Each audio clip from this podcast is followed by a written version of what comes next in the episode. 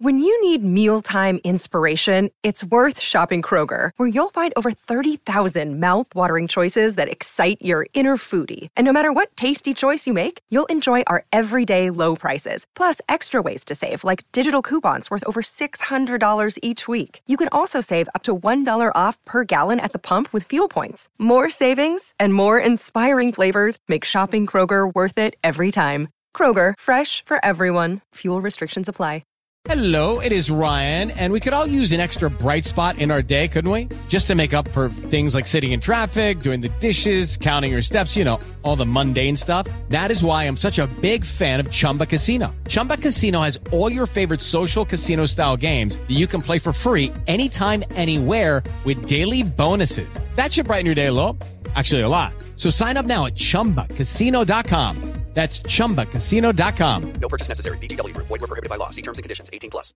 Hello, it is Ryan, and we could all use an extra bright spot in our day, couldn't we? Just to make up for things like sitting in traffic, doing the dishes, counting your steps, you know, all the mundane stuff. That is why I'm such a big fan of Chumba Casino. Chumba Casino has all your favorite social casino style games that you can play for free anytime, anywhere with daily bonuses. That should brighten your day a little. Actually, a lot. So sign up now at chumbacasino.com. That's chumbacasino.com. No purchase necessary. VGW Group. Void were prohibited by law. See terms and conditions. 18 plus. With the Lucky Land slots, you can get lucky just about anywhere. This is your captain speaking. Uh, we've got clear runway and the weather's fine, but we're just going to circle up here a while and uh, get lucky. No, no, nothing like that. It's just these cash prizes add up quick. So I suggest you sit back, keep your tray table upright, and start getting lucky. Play for free at LuckyLandSlots.com. Are you feeling lucky? No purchase necessary. Void where prohibited by law. 18 plus terms and conditions apply. See website for details.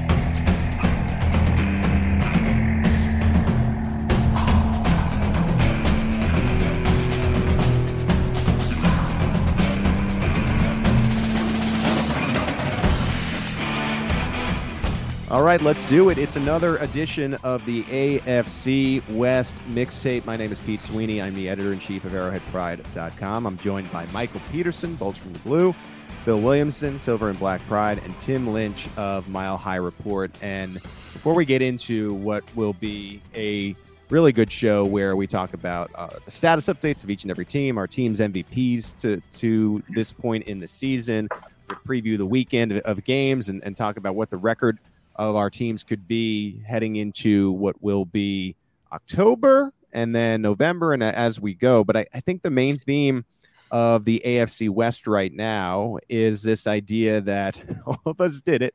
All four of us did it. We were smiling when we had our first episode. We said this division was going to be one of the best in NFL history. We were pretty certain about that. Hmm. And I would tell you, and I think you'd all agree, that this first month of the season uh, has been quite humbling in, in, a sense for each and every team. Every team in this room has at least one loss. Bill still looking for the Raiders' yeah. first win here, and and it has just been. And, and Bill, I'll go to you. It's been, I think, a humbling experience for all of us in, in September. Yeah, uh, surprising certainly uh, for the Raiders. We talked about, and, and I was blowing this division up just as much as anybody, and you know uh, it's now what are they a combined what five and seven or something? Under 500 right? Um, but it's just kind of look at the league. Uh, there's one undefeated team right now. We're not even you know just going into october. So that's why i think the raiders can say okay we'll just get a win under our belts. Let's taste that victory. And then just take it one week at a time. So i don't know you know i know this the numbers are there that there's only since 1970 there's only been six teams in NFL history that started 0 and 3 to make the playoffs, and that's where they are, and that's the you know that's the mountain they the mountain they are facing. But I, I think the Chiefs losing gives them last week gives them a little bit of a okay, it's not so bad. You know, we're only two games out of this thing. Um, and I, you know, so it just takes one win. Again, being 0 3 is not ideal. They're not in good shape. Um, they have to figure out how to win. But the league is real. There's parity is is what's happening right now more than more than we've seen in recent years. Bill, we'll we'll keep it with you as we begin the first discussion here on the AFC West mi- mixtape and it's going to be a little bit of a game. We're we're going for a status update of each team, and so we're going to ask each editor to pick one word to describe their team. And and since we've already begun talking about the Raiders, Bill, uh, we'll keep it with you. What is your one word to describe where the Raiders are at right now? I would have to say stunning. It's stunning that they're 0 3. Um, you know, there was a report out of Pro Football Network by, you know, Aaron Wilson, who's a, a well respected reporter this week, talking about their problems and saying sources are saying, oh, maybe this is a team that just it's the roster. I, I don't buy that at all. I mean, this is a team that went out and they won 10 games last year. They got Davante Adams, arguably the best uh, wide receiver in football. They went out and got Chandler Jones, a guy that they handpicked, gave big time guaranteed money to, who fits their system, who's played for them in the past in New England. And they gave a bunch of money to the team's core, you know, Waller and Carr and Crosby and Renfro. And he gave them a three year deals for a three year window here. This is they they entered this season thinking they can win and thinking they have a big chance at the postseason. So I don't want to hear anything about the roster. That's why it's stunning that they're 0 3. It's didn't see it coming. So we'll we'll go from last to what will be first as as we go through this. So the Raiders are 0 and 3. Michael, we'll go to you. The Chargers are 1 and 2. What is your one word to describe the Chargers right now? Uh, pain. pain is probably the best word. So not only are Chargers fans in pain watching their uh, their phenomenal team, or at least on paper, go one and two, um, get absolutely smacked by the Jaguars by a score of 38 to 10 um, a lot of the players on the Chargers are also in pain physically, um, probably a little bit emotionally as well. Uh, guys like Rashawn Slater, all pro as a rookie last year, left tackle. He's out for the year with a torn bicep, lasted just two and a half games. Joey Bosa was recently placed on IR. He's having groin surgery to replace a, a tear he has down there. Um, so at least four weeks out, probably going to miss more time than that. Uh, Keenan Allen, their number one wide receiver, uh, pulled up with a non-contact hamstring injury in week one, missed the Chiefs game, missed the Jaguars game, and then just as of you know a day or two ago, it was reported that he left practice early, walking with a trainer, which probably isn't a good sign at all. Um, and then as of today as well, him and Corey Linsley, um, you know, they're former All-Pro center, they paid big big money to yeah. um, just two years ago. Uh, both of those players were not seen on the practice field to begin practice, the open portion, uh, to the media and then, like all of that is to say, Justin Herbert is also dealing with a lot of pain. He has a fractured rib cartilage, which the only positive part of that was that it wasn't an actual rib that was fractured. It's a, it's cartilage, so it means he can play through it, but it's not something that's going to get healed during the season. Um, right. He's going to have to wait until off season to have an extended period of time and rest to make sure that goes away. So he is essentially playing this entire season in some form of pain. They can do whatever they want to mitigate it. He'll have an injection every week, which is super scary in and of itself, you know, based on the history of this team, knowing that that doctor is still unfortunately employed by the Chargers. Um, it, it's just tough. And I still haven't even mentioned JC Jackson. They gave $80 million yeah. to him during the offseason. He's played one game, it was against the Chiefs, and he allowed a touchdown that really swung that game in the Chiefs' favor to Justin Watson, who at the time was, correct me if I'm wrong, the fourth or fifth wide receiver on the Chiefs team. You know, uh, it was his first game back, get his sea legs under him, but it just wasn't, unfortunately, the, the debut people wanted from him. Um, and then oh, let's not even talk about the run game. 59 yards per game on the ground uh, right. worst in the nfl by i think at least 20 or so yards. Um, the run game is non-existent. You can't have a balanced offense that way. And so you're putting the entire pressure of the basically the team's success on justin herbert who is already like i said dealing with a major injury that won't go away anytime soon. So pain really does seem to be the right word right now for the chargers. Just one question before we mm-hmm. head to tim lynch of, of mile high report. Michael if there's one theme that really describes the Chargers over what feels like the last half a decade to a decade, it's this injury thing. I, mm. I guess my, I'm wondering how how frustrated is the fan base right now that this continues to happen year in and year out. Yeah, I mean it's definitely frustrating, but at some point, frustrated frustration, excuse me, has to turn into like almost jadedness, almost like numbness, because at some mm-hmm. point. Mm it happens every year and are you going to like allow yourself as you know for your mental health to, to be upset about it and to get upset like you do um, you know every other year sometimes you just kind of have to let it ride and be numb to it it's it's just really unfortunate like you said i'd say it's the better part of a decade which that they've dealt with this type of injury history. Um, 2018 was the last time they were in the playoffs. Before that was 2013. Um, and the, the year in 2018, the only real injury they had that year was tight end Hunter Henry. They had Virgil Green as their starting tight end that whole year, but they won 12 games. They won the the uh, wild card round against the Ravens. Um, it was a really solid year, and and that's kind of what I always felt the Chargers have been. As long as they can stay somewhat healthy, like one injury, it's what all NFL teams deal with is fine. But when you have several injuries that kind of snowball, and then there are two the team's most important players like Rashawn Slater, like Joey Bosa. That's really tough to come back from. And if you don't have the depth, then unfortunately that can really derail a season. And unfortunately, it was three weeks until the Chargers are now dealing with this. Right. So it's happening again. All right, let's go to Broncos country. Let's ride with with Tim Lynch. Tim, what, what would you describe the year as so far for you? I think the only word I could come up with was confusion because we, you know, a month ago we were just talking about how Russell Wilson and Nathaniel Hackett were going to fix the offense. It's going to be an offensive team. Finally, after you know seven, eight years, um, Denver was going to have some offense again. Uh, instead, we've we've got a one of the best defenses in the league, and the offense is absolutely terrible. Mm. Um, but they're winning games, so you know I can't complain. Um, I think at this point it's clear that there's going to be some growing pains uh, with Russell Wilson learning a new system with with Hackett. Um, but the the luxury we have in Denver right now is uh, we we clearly have one of the best defenses in the NFL.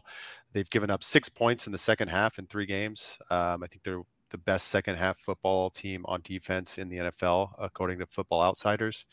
Um, so they're just going to have to lean on the defense. It's not sustainable, uh, but at this point, we're just trying to buy time. You know, they're just trying to buy time to get the offense going, get some success there, get Russell Wilson in some rhythm, um, because they're going to need that offense to beat teams like the Chiefs, the Chargers, and frankly even the Raiders. I'm I'm a bit worried about uh, Denver facing a an 0 and 3 team. Uh, that's that's never a fun thing for for any team to face because those those winless teams that have a good roster tend to be a little dangerous. Yeah, the Raiders, of course, will host the Broncos this weekend. We'll talk about that game in, in, in just a little bit here. So you have the Raiders at 0 and 3, the Chargers 1 and 2, the Broncos are 2 and 1. Haven't looked necessarily great in, in their wins. The Chiefs are also 2 and 1 coming off a very disappointing outing mm-hmm. against the Indianapolis Colts. They didn't really play all that well against the Chargers, but were able to get that win. Their best game was week one, but it's now been two weeks since that. My word for the Chiefs right now is concerned. I think I think similarly to Denver, I think in Kansas City, we thought the defense and how young they were would be the question, but the question has really been the offense. And there was a lot of hype in Kansas City about how the post Tyreek Hill era would be fine because of Patrick Mahomes. And you look past Travis Kelce, none of these receivers that they brought in, be it Juju Smith Schuster, Marquez Valdes Scantling, you mentioned Justin Watson, the rookie and Skyy Moore, no one has really stepped up to this point as being a reliable target and someone that Mahomes can go to after Kelce. And I, I think you're seeing them struggle because of it. This last game was mar- marred by special teams mistakes and offensive mistakes, and the offensive line has been a concern. The Chiefs really felt that their offensive line would be a strength, and it has not been it, it recently. The the Colts were getting pressure and having Mahomes run for his life all game. And I, I think the big question is in a in a Super Bowl or, or bust city, which is the Chiefs have become now after you know going to four straight AFC title games. I think there's a question of is this really a Super Bowl team, a Super Bowl roster? And I think for me, I think the word is concerned because I I'm I'm wondering if this team can actually get to get to that level again. And I think we all can agree what has been interesting is we thought the AFC West would be the class of the AFC and you have these other teams emerging, like the Jacksonville Jaguars, like the Miami Dolphins, who really do feel like playoff teams. And that means that there'll be less wild card spots for teams like maybe the Chiefs if they're not in first place, or a Raiders team that's that's battling back from from 0 and 3. And so, really interesting, I think, turn of events in a sense that we thought – okay, the AFC West is going to be the the premier division, and it just has not been the case so far. And I think we all have reasons uh, for for saying that. All right, we'll move on to our next part of the discussion, and we're talking about individual players here. Here, we'll snake back around, so we'll go back to Tim. Tim, we're talking about MVPs to this point. So, of all the players on the team, which player would you credit most for this two and one record? Yeah, I thought about this one for a bit, and I had to come to Bradley Chubb. Um, Okay. you know, the Broncos selected him fifth overall, ahead of Josh Allen. Um, he hasn't really stayed healthy in his career. He had one a great rookie season, but uh, hasn't really caught on with the fans. Even like a lot of fans, if you ask them, they're okay with just letting him walk uh, without an extension. Uh, but he's really been the the guy since Von Miller left, and when when the team added uh, Randy Gregory those two are feeding off each other. They're really getting after the quarterback. And then you have Dre'Mont Jones inside who's also getting pressure. Uh, that's really what's creating the wins is the pressure up front, getting pressure on the quarterback. It's causing turnovers. It's keeping them from from the other team from sustaining drives. Um, and I, I really think it's Chubb's leadership um, and play, of course, that's resulting in in the defense really being one of the best in the league through three games. So that's that'd be my MVP through you know for the two and one start for the team.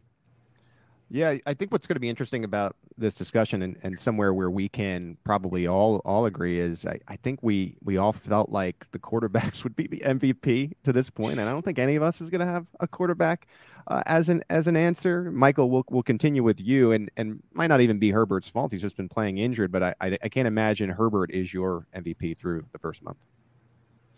Yeah, so even despite the the I don't know lesser than type play we've seen from Herbert in three weeks, um, he's dealing with an injury. Like you said, it's not necessarily his fault. Um, I think you could still make a case for him to be the team's MVP simply because of kind of how I mentioned earlier. There is no run game. There is no rushing attack. There's nothing to help balance out the offense. There's nothing for him to lean on. The offense essentially is him um, if, if they want to be successful as of right now but I didn't want to pick Justin Herbert no matter what case I could make for him because um, I think the other guy that needs recognition is Khalil Mack. I think this was one of the best signings or one of the best, I guess, you know, moves made this offseason to bring in a guy who, yeah, was hurt last year. A lot of people said he was washed. He was going to be too old. Um, he's not going to be the same guy. Well, he came out in week one, which at this point, you know, it looks like a least impressive win, you know, with each week that comes. But it is their only win so far this season. He played a big part in making that happen. He had three sacks, right. he had three tackles for loss. He had another sack um, against the Chiefs that was a half sack. They turned into a full one. So he's at four right now. He's tied for second in the league in sacks with, I think, with, you know, I think five people. He's also tied for second in the NFL with four tackles for loss, has a forced fumble. So he's been really kind of a cornerstone for that defense and that pass rush that really was pretty bad last year. Um, they came into this season obviously with what a lot of people probably say was the best edge rushing duo in the league in him and Bosa. Unfortunately, that duo lasted two and a half games for uh, Bosa's groin injury. And you kind of saw that without Bosa. Uh, Jacksonville did a very good job of mitigating Mack's Rush in week three. He didn't have any sack, um, unfortunately, against Trevor Lawrence but still has really good numbers so far this early in the season. Has not only been a good pass rusher, but he's also one of the only edge rushers, I think, joining Jaelan Phillips of the mm. Dolphins. I want to say he's the only one to be uh, top 10 in both pass rush win rate and run stop win rate by ESPN's metrics, uh, which is phenomenal. I mean, I know a lot of people measure things differently, PFF to ESPN, but being in two different top 10s, you know, is still worthy of note. So he's been an all around great player. Um, and so besides the quarterback, Mack most definitely is the team's MVP so far. I made this joke on, on Twitter, and this is actually the perfect place to regurgitate it here. But the Khalil Mack Bears tenure feels like very Randy Moss Raiders. Like no one is ever really going to talk about it because he does seem to just be back now, and mm-hmm. and it's it's a point as you were making that the Chargers won their game because of the game that he played in in that in that game. And I think when you do have injuries, you got to rely upon your stars. So I like the Khalil Mack pick uh, there from Michael Peterson of Bolts from the Blue. Bill, we'll continue with you. Again, not too much to be happy about right now with the, the winless Raiders, but who has been your best player? Yeah, I mean, it's a hard thing to pick an MVP at an 0 3 team, right? But it's easy just say the best player. And same theme here, you know, pass rusher, Maxx Crosby. He has been their best mm. player. You, you, you would think Davante Adams is should be the best player, but the offense is having its issues, and I can't go there. So Crosby, the thing about Crosby is he's a really underrated player. I know he made the Pro Bowl last year and he, he was Pro Bowl defensive MVP, whatever that means. So he's a known player, but I don't think he gets enough credit. I think this guy is legit top 10 defensive player, no matter, you know, all any layer of the defense.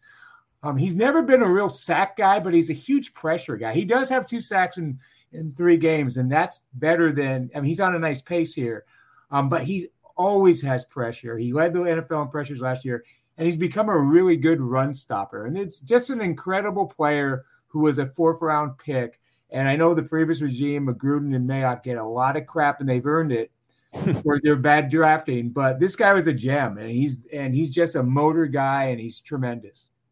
Yeah, a lot of people are are in Kansas City hoping that George Karlaftis, their first round pick, yeah. ends up ends up being similar to to what Crosby is, is doing in in Vegas.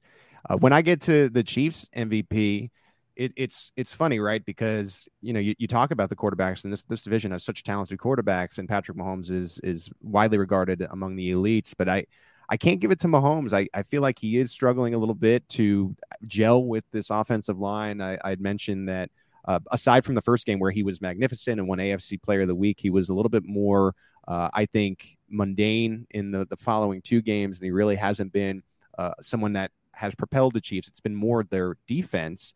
I was going to pick Chris Jones, but then everyone and their mother saw what Chris Jones did on Sunday against the Indianapolis Colts. I mean, he's played really well, but how could you give – him the MVP when he cost the Chiefs the game by saying whatever he did to Matt Ryan and, and drawing a flag. And that was one of the many reasons they lost against the Colts. Travis Kelce's been another good player, but he dropped a, a touchdown in the end zone that would have beat the Indianapolis Colts. So, lesser known name, I, I think, for people nationally, but for me, this this MVP has been Nick Bolton, and he's the Mike linebacker for the Chiefs. He as the green dot, he calls the defenses, and the Chiefs lost Anthony Hitchens uh, this past offseason, and Bolton has really stepped into that position. We know about the suspension to Willie Gay Jr., suspended last game. He'll be suspended for another three games stemming from an arrest that happened in January. And he's been able to, I think, bring his replacement in Darius Harris, the weak side linebacker. He's been able to bring him along.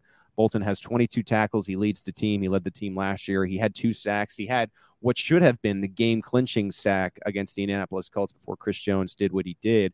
But I just think Bolton has propelled the defense and these younger players to play well. Jaylen Watson is a defensive back that has come out of the seventh round and he's played really well. And I, I just think the communication has been there.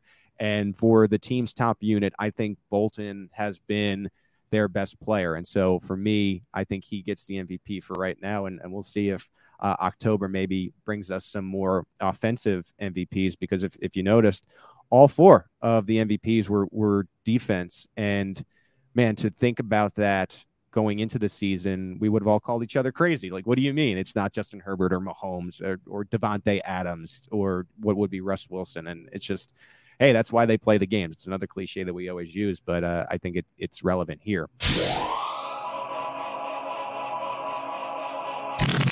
Judy was boring. Hello. Then Judy discovered ChumbaCasino.com. It's my little escape. Now Judy's the life of the party. Oh, baby, Mama's bringing home the bacon. Whoa, take it easy, Judy. The Chumba life is for everybody. So go to ChumbaCasino.com and play over 100 casino style games. Join today and play for free for your chance to redeem some serious prizes. ChumbaCasino.com. No purchase necessary. Void where prohibited by law. 18 plus terms and conditions apply. See website for details. With the Lucky Land slots, you can get lucky just about anywhere.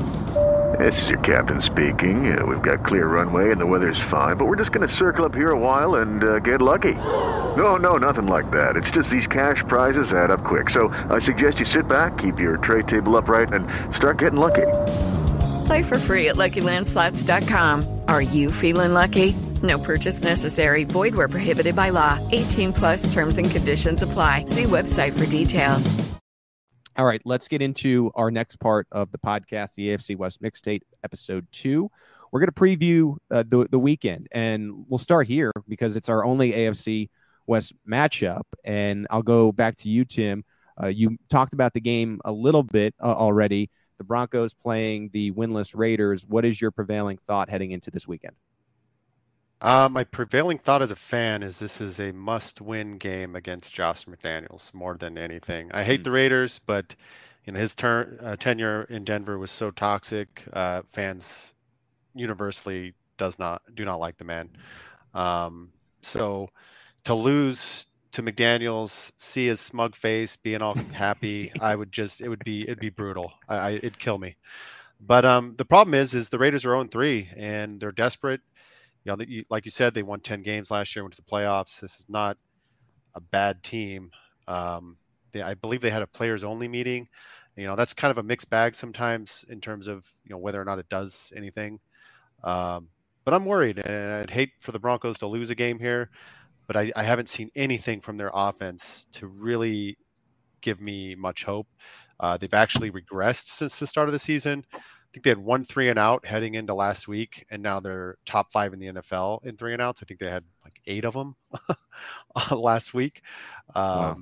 alone. So, you know, there's a lot of concerns there. I know they'll they're going to work through it. They're going to keep grinding, but at some point, the defense isn't going to be able to keep up its historic, you know, two point two points per half, second half. You know, like that's just it's not sustainable. They're, eventually, they're going to give up a touchdown in the second half, and in the games that they've been in so far, that's that's an L. Eh, you know, so and the the Raiders are going to come in desperate. I just, I, I'm not I'm not liking this game. I'm going to hope for a win, but I would not be surprised at all if if the Raiders get their first win of the season and then have Broncos fans just freak out that the, their season's now over because they lost to the Raiders on the road.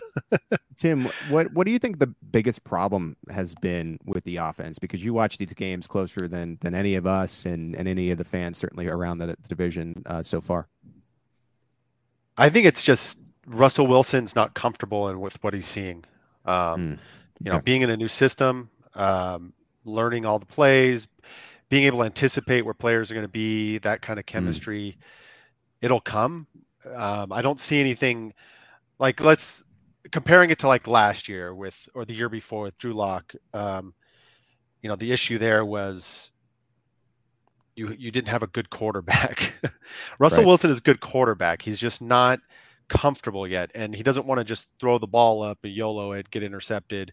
So he's taking the nice safe plays, you know, and it's just not that's not his game. You know, right. Russell Wilson's a deep ball guy. Um, so I think it'll come. I just don't think it's going to come by Sunday. So that's why I'm worried about the Raiders, um, because at some point the Raiders are going to get it together, even in spite of their their head coach. Bill, let's go to you. This is the season, right? Yeah, I mean, wasn't last week the season? You know, every week, um, every week it seems like right now. That's what we are talking about in Tennessee. Two zero oh and two teams, two teams that made the playoffs last year and started zero and two, and that was the theme. So we gotta we gotta admit that that this is already desperate times. And um but again the, the division's wide open so the raiders are feeling the raiders aren't themselves aren't feeling out of it. But yeah the winning has to start. And this is a team that's interesting. This is the third straight week they're favorite they're they have not played tough teams.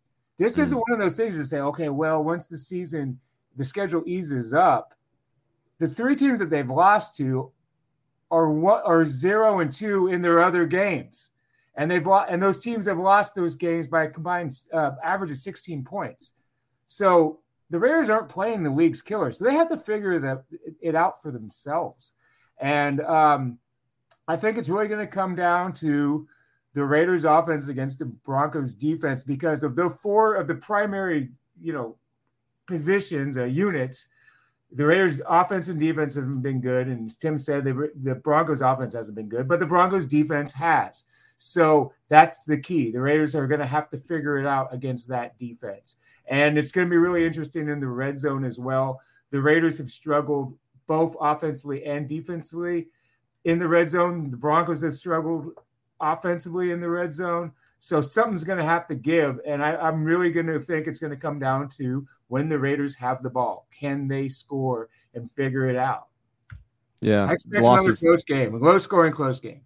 The the losses for the Raiders have come against the Chargers, the Cardinals, and the Tennessee Titans, and that's a, a big game because I I think you're looking at two teams that are really searching for their identity, and as far as who wins, I mean that team is going to be feeling either in the Raiders' case, I feel like the Raiders will come out and be, be saying, look, we can get something going now. We got a division sure. win. It's all in front of us. The Chiefs have a loss. So, you know, so too to, to the, the, Broncos, and that would be their second loss as well. And then Denver, I think in, in beating the Raiders, sure, it hasn't been pretty, but then you're coming out of that game, you're three and one, and I, you got to be feeling pretty good uh, about your outlook at there. All right, let's go around the AFC West and, and continue with the Chargers. They'll be heading to Houston to take on the Texans. Michael, what is your take on this game? Well, before last week, I would have said that this was going to be a cakewalk. Um, leading up to the Jaguars game, I said that was the start of the Chargers' soft part of their schedule because I thought the second half of their schedule looked really tough, and I felt they needed to come away from the first two weeks splitting the AFC West games and then kind of essentially doing their best to win out until the bye week to take advantage of uh, a little bit of that um, cushion prior to that tough second half of their schedule. But after the Chargers, you know, got their tail handed to them by the Jaguars, um, I'm not looking at any game as easy. I'm not looking at any game as uh, or any opponents soft anymore, just because like we've come to learn, the NFL is unpredictable. You just never know what's going to happen. But I'll tell you one thing about this game. Uh, between these two teams, I'm calling this matchup uh, a stoppable force meets hmm. a movable object. And that's because the Chargers right now, I think I said it earlier, but they average a league low 59 yards per uh, game on the ground, while the Houston run defense averages allowing 202.3 yards per game on the ground. Now, you look at those numbers and you're like, something's got to give. Are right. the Chargers going to finally figure it out with Austin Ekeler and company? Or is Houston going to figure out how to finally like shut the door on a ground game?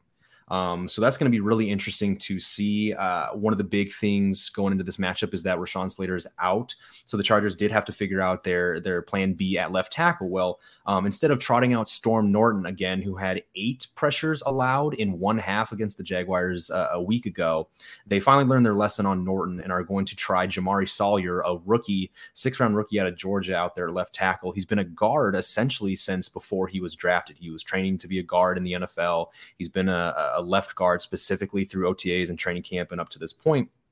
But he did start for the Georgia Bulldogs last year on route to helping them uh, to the national title. So he's got experience and comfort and familiarity out on the blind side. And so the Chargers felt that just saying right away before the, the, the week even really got underway that Salyer's going to start at left tackle, and we're hopefully that's going to um, help mitigate the damage from Slater's absence. Uh, I'm not sure what to expect in this game overall. I think it's going to be low scoring um, unless Joe, uh, offensive coordinator Joe Lombardi kind of figures out his own problems. Uh, twice so far after games, uh, week one and then following the Jaguars game, Joe Lombardi has essentially come out and said, you know, he got either too conservative or he wasn't really pushing the gas as much as he could, um, or he was playing more not to lose than to win. Against the Raiders, uh, that second half, was very yeah. much run, run, pass, tried to to hold on to that lead, and you saw how close the Raiders were able to kind of push there at the end. And then to begin the game against the Jaguars, and yeah, Justin Herbert has his rib injury, um, but right away, I mean, besides just the the frequent three and outs, and then they also had back to back drives with a fumble and an interception. He said that I played too conservative. You know, I was worried about Justin Herbert, and it really hurt right. our momentum to begin that game. So that's not a good sign either. Joe Lombardi, the rhetoric on him, whether he's the right guy for Herbert, has kind of gone back and forth. But he himself has at least shown um, the acknowledgement to say that, hey, I can do better. And and he said, quote, like it's not going to happen going forward. So hopefully in this game we do see a little more vintage um, Justin Herbert because I don't think this offense and this team in general is going to succeed without it. Um, I recently was looking up some stats real quick and just kind of put this into perspective. Uh, Tua and Joe Burrow are having good seasons, individual seasons where they're throwing for tons of yards. Uh, Tua's throwing to the number one and two wide receivers in terms of yardage in the NFL. Joe Burrow's throwing to the fourth and sixth best receivers in terms of yardage in the NFL. And Justin Herbert's best two top receivers are both tied for 45th in yards. I mean, the, the discrepancy is absolutely huge. Um, it just paints a picture of, you know, if, if, Justin Herbert is who he is with a pop gun for an arm, right, he needs to be throwing it downfield. And so far, they just haven't been doing that, whether that's the offensive line or something else or Joe Lombardi. Yeah. They need to figure this out. And hopefully they're able to do that against a defense of, of Houston that doesn't look to be all that solid. Well, it, it is, I think, desperation mode a little bit for the Chargers here. I mean, we yep. mentioned the the Raiders are, are, winless. You can't go one and three and expect to mm. to be able to compete in this this division, especially if the Chiefs are able to win on Sunday night, which isn't a mm. given, and, and kind of gets me into my my preview here. The the biggest story heading into Chiefs and Bucks on on Sunday night football isn't really Mahomes and Brady, which I find weird. I mean, I, I, I think around the league as we get closer to the game on Sunday and, and things end, I, I think it'll get a little bit more juice. But it, I just don't think these two quarterbacks who you know are looked at as some of the better quarterbacks in the league, certainly Tom Brady, the greatest quarterback of all time. I just don't think they're playing well right now. And I, I think that because of that, I think the matchup has lost a, a little bit of juice. I think this game for Chiefs and and the Tampa Bay Buccaneers is going to really come down to offensive line play. Shaq Barrett was asked about the Super Bowl where the Chiefs were decimated uh, as far as the offensive line goes, and he was asked about how much stronger this Chiefs offensive line is, and he laughed into the Zoom camera. Shaq Barrett laughed into the Zoom camera. Asked the Chiefs about it this week. They really didn't feed into and, and give them any kind of line as far as back and forth. And so I think they should take that very personally and play better. I, I, as I mentioned, against Indianapolis, Patrick Mahomes was one, running for his life in a sense. The Tampa Bay Buccaneers have faced uh, offensive line problems themselves, and, and Tom Brady has had to get the ball out even faster for them to even operate. But I think you know, it, we always talk about the trenches. I think whoever plays better offensive line wise will win this football game. And I, I think the strengths of these teams right now isn't Mahomes, it, it isn't Brady, it's the defenses. And so who is going to play a little bit better as far as offense? Will it be Mahomes or or, or Brady and sort of break through in a sense? Because Mahomes really hasn't looked the same as I said since week one. Tom Brady doesn't look like he's having any fun at all. So can he start having fun? And we mentioned as far as the records around the division and how these games can really swing. But the Bucks and Chiefs heading into the season were considered still Super Bowl contenders. One of these teams is going to be three and one, and the other one is going to be two and two, and sort of looking inward and, and saying to themselves, you know, are we really that? And so I, I think that's what it comes down to. It's an early measuring stick of are you really uh, one of these Super Bowl teams? Because if you lose this game and you're two and two, and you got you got a tough stretch ahead, maybe you're not the the Super Bowl contender that you you thought you were. All right. So we have the game previews done. We, we talked about the MVPs. We talked about our status updates and our one word for the team right now. Now, we do this once a month, the last Friday of every month. So right now it's September 30th. We'll be checking back in with you on what will be October 28th. In the meantime, we will have about three or four games. Some of us have a, a bye week in there. I believe the Raiders will have a bye week before that. Uh, and so we're going to go quickly around the room, and I'll read off the games that we have ahead before the next time that we meet here on the AFC West mixtape. And Bill, uh, we'll start with you. I, I, mentioned that you guys have the bye, but you, you of course play the Broncos, then uh, at Kansas City for Monday Night Football, bye week, and the Texans. So it's the Broncos, the Chiefs, and then the Texans. What's the record of the Raiders coming out of that? Um, let's be a little positive, optimistic, I guess, and say two and four. Um, that's not great um, at all. You know, I think this team would would have hoped to have been four and two, three and three at worst. But hey, it is what it is at this point. You're own three, and if they can mm win two out of three, they'll they'll feel pretty okay with themselves. Um, you know, I would if I had to guess, they lose to the Chiefs and then beat the two other teams. Um, but this is a huge one. It, you know, it's, this is this sets up everything um this game because if they fall 0 and 4, then you just forget about everything. You know, it's it's it's a real hard sell inside that building especially mm-hmm. going to Kansas City on a on a Monday night. So uh, this is really the jumping off game for the rest of the season. It's saving the season. But again, I, this isn't a horrible team. This team doesn't know how to win yet. They're gonna have to figure that out. Um, but yeah, let's say they beat the Broncos and the and the uh, Texans and go two and four next time we talk. Okay, so two and four for the the Raiders. That's that's your prediction. We'll, we'll check back when we get to October twenty eighth. I'm sure life will look a lot different then. Uh, we'll flip it and go back to the Broncos. So the Broncos' next stretch, they have four games. Will be at Vegas. We talked about that game versus the Colts at L.A. and then against the New York Jets. Tim, what do you expect over the next stretch? I'm I'm kind of hoping the the Broncos face some adversity where they're down a couple of scores because I'd like to see what Russell Wilson does when mm. you know the the burden of playing within the system is removed and they just need to go try to find a way to win. Uh, maybe that happens this week, um, but I, I'm still thinking I'm still feeling reasonably optimistic. I'm going to say they're going to come out of here five and two. I think they handle Matt Ryan and whoever the quarterback of the Jets is by then. you know, so it's just the two divisional games uh, on, on, the road. If they can just get one of those, then you know they're they're going to be sitting pretty heading into the second half of the season, and that's that's where I hope they're at. Yeah, five and two would give the Broncos a, a real shot of of winning the AFC West, and and we'll see what the, the Chiefs' record is at, at that point. But who knows? Five and two may be good for first with the way that, that the Chiefs' offense is playing. So we will see what happens to the Broncos. Again, they are visiting Vegas. They got the Colts at home, visiting LA, and then against the New York Jets. And we think Zach Wilson will be the quarterback, but it does remain to be seen by the time we get there four weeks from now. All right, Michael, let's go to you. So here's the Chargers' next few games. We talked about them visiting the Texans. Then it's at Cleveland against the Broncos, and then against the Seahawks at home. How did they do over the next stretch? So I'm going to learn from previous mistakes of feeling as confident as I was before. and I'm going to do a little bit of reverse psychology here. It's nothing crazy, okay. but I'm going to say they go 2 and 2 over the next stretch and when we meet again, they will be a 3 and 4 team. Um, I'm not super confident in the Cleveland matchup. I think without Joey Bosa having a bookend to help stop the run, I think that's a game where they could literally just say, Nick Chubb, run right, and you are going to run over um, Chris Rumph, who is going to be the edge guy over there. And Chris Rumph had to bulk up quite a bit coming out of college. He's in his second year out of Duke, but he was about 235 pounds as a rookie. I don't see him being able to kind of hold up that edge as well. And I yeah. think that's just going to be a, a game dominated by the, the Browns running game. Um, the other loss I have is actually to the Broncos. I am not super confident um, in that matchup either. AFC West games are always a dogfight, and uh, the Broncos, no matter how um, good or bad they've been playing, it's always a tough fight. And usually, when the Broncos aren't looking too good, uh, that's when they kind of sneak up and take one from the Chargers.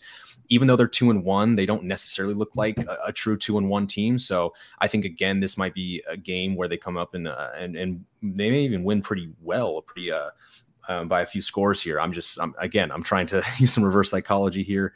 Uh, and then there are two W's I have. I have them winning this week. I just think that if they were to lose the Texans for the second straight year, and not only just that, but to this type of Texans team where like everyone's kind of had them counted out, uh, they don't have a win this season as well. They're 0-2 and one. Um, if they don't win this game, I think heads roll. I think something crazy happens with the front office. Moves will have to be made. I think it just forces that type of situation. And then I have them beating Seattle. Uh, I just think they can take advantage of an offensive line that's been better than uh, I think advertised, but it's still Geno Smith playing quarterback. I think they take advantage of a team that isn't, you know, your father Seahawks um, and come out with two wins, two losses. So yeah, a three and four record by the time we meet up again. Michael, do you think this head coach and GM make it out of the season? If I had to take any guesses about someone not being here next year, I will say Tom Telesco is not the general manager of the Chargers uh, before Brandon Staley gets fired. I don't think the mm. Chargers like getting rid of head coaches all that quickly. Um, and I think if you were to allow Tom Telesco basically to hire his fourth head coach in a 10 year span, um, then something's still going wrong. So I think at this point, uh, Tom Telesco has had enough of a leash, has done enough attempts to you know get this franchise where it needs to be. Um, I do believe in Brandon Staley for what it's worth. I think he is the guy. I think maybe some of the guys around him aren't correct, um, but I think mm. he knows where to take this team. Uh, so it, even if something doesn't happen this year, of course they've already got the injury excuse. But if anyone's going to be gone next year, I think it would be Tom Telesco prior to Brandon Staley. Okay, so that that's a good run through of the the Chargers' next couple games and and the outlook when it comes to the front office. The Chiefs visit Tampa. We talked about that. They host the Raiders on Monday Night Football. Uh, speaking of a game that will get a lot of hype, I believe, is a home matchup with the Buffalo Bills. I think a lot of people will have eyeballs in that game. And then a- against the San Francisco 49ers to wrap up the, the four game stretch. I have them, and I don't feel good about it, but I, am just trying to take a, a stab here and, and, throw a dart. I have them at three and one. I could easily see them being two and two or, or perhaps worse. They're just not playing that well right now, but I, I've seen Patrick Mahomes and Andy Reid figure it out too many times to think that this sort of skid is going to turn into three or four games. I have a win against the Tampa Bay Buccaneers. I, I, I really don't think that Shaq Barrett should have awoken a, a, sleeping giant in the Chiefs OL that really hasn't been playing well. And I think they know that they can play better. And I feel like they will on Sunday night, especially with that added motivation.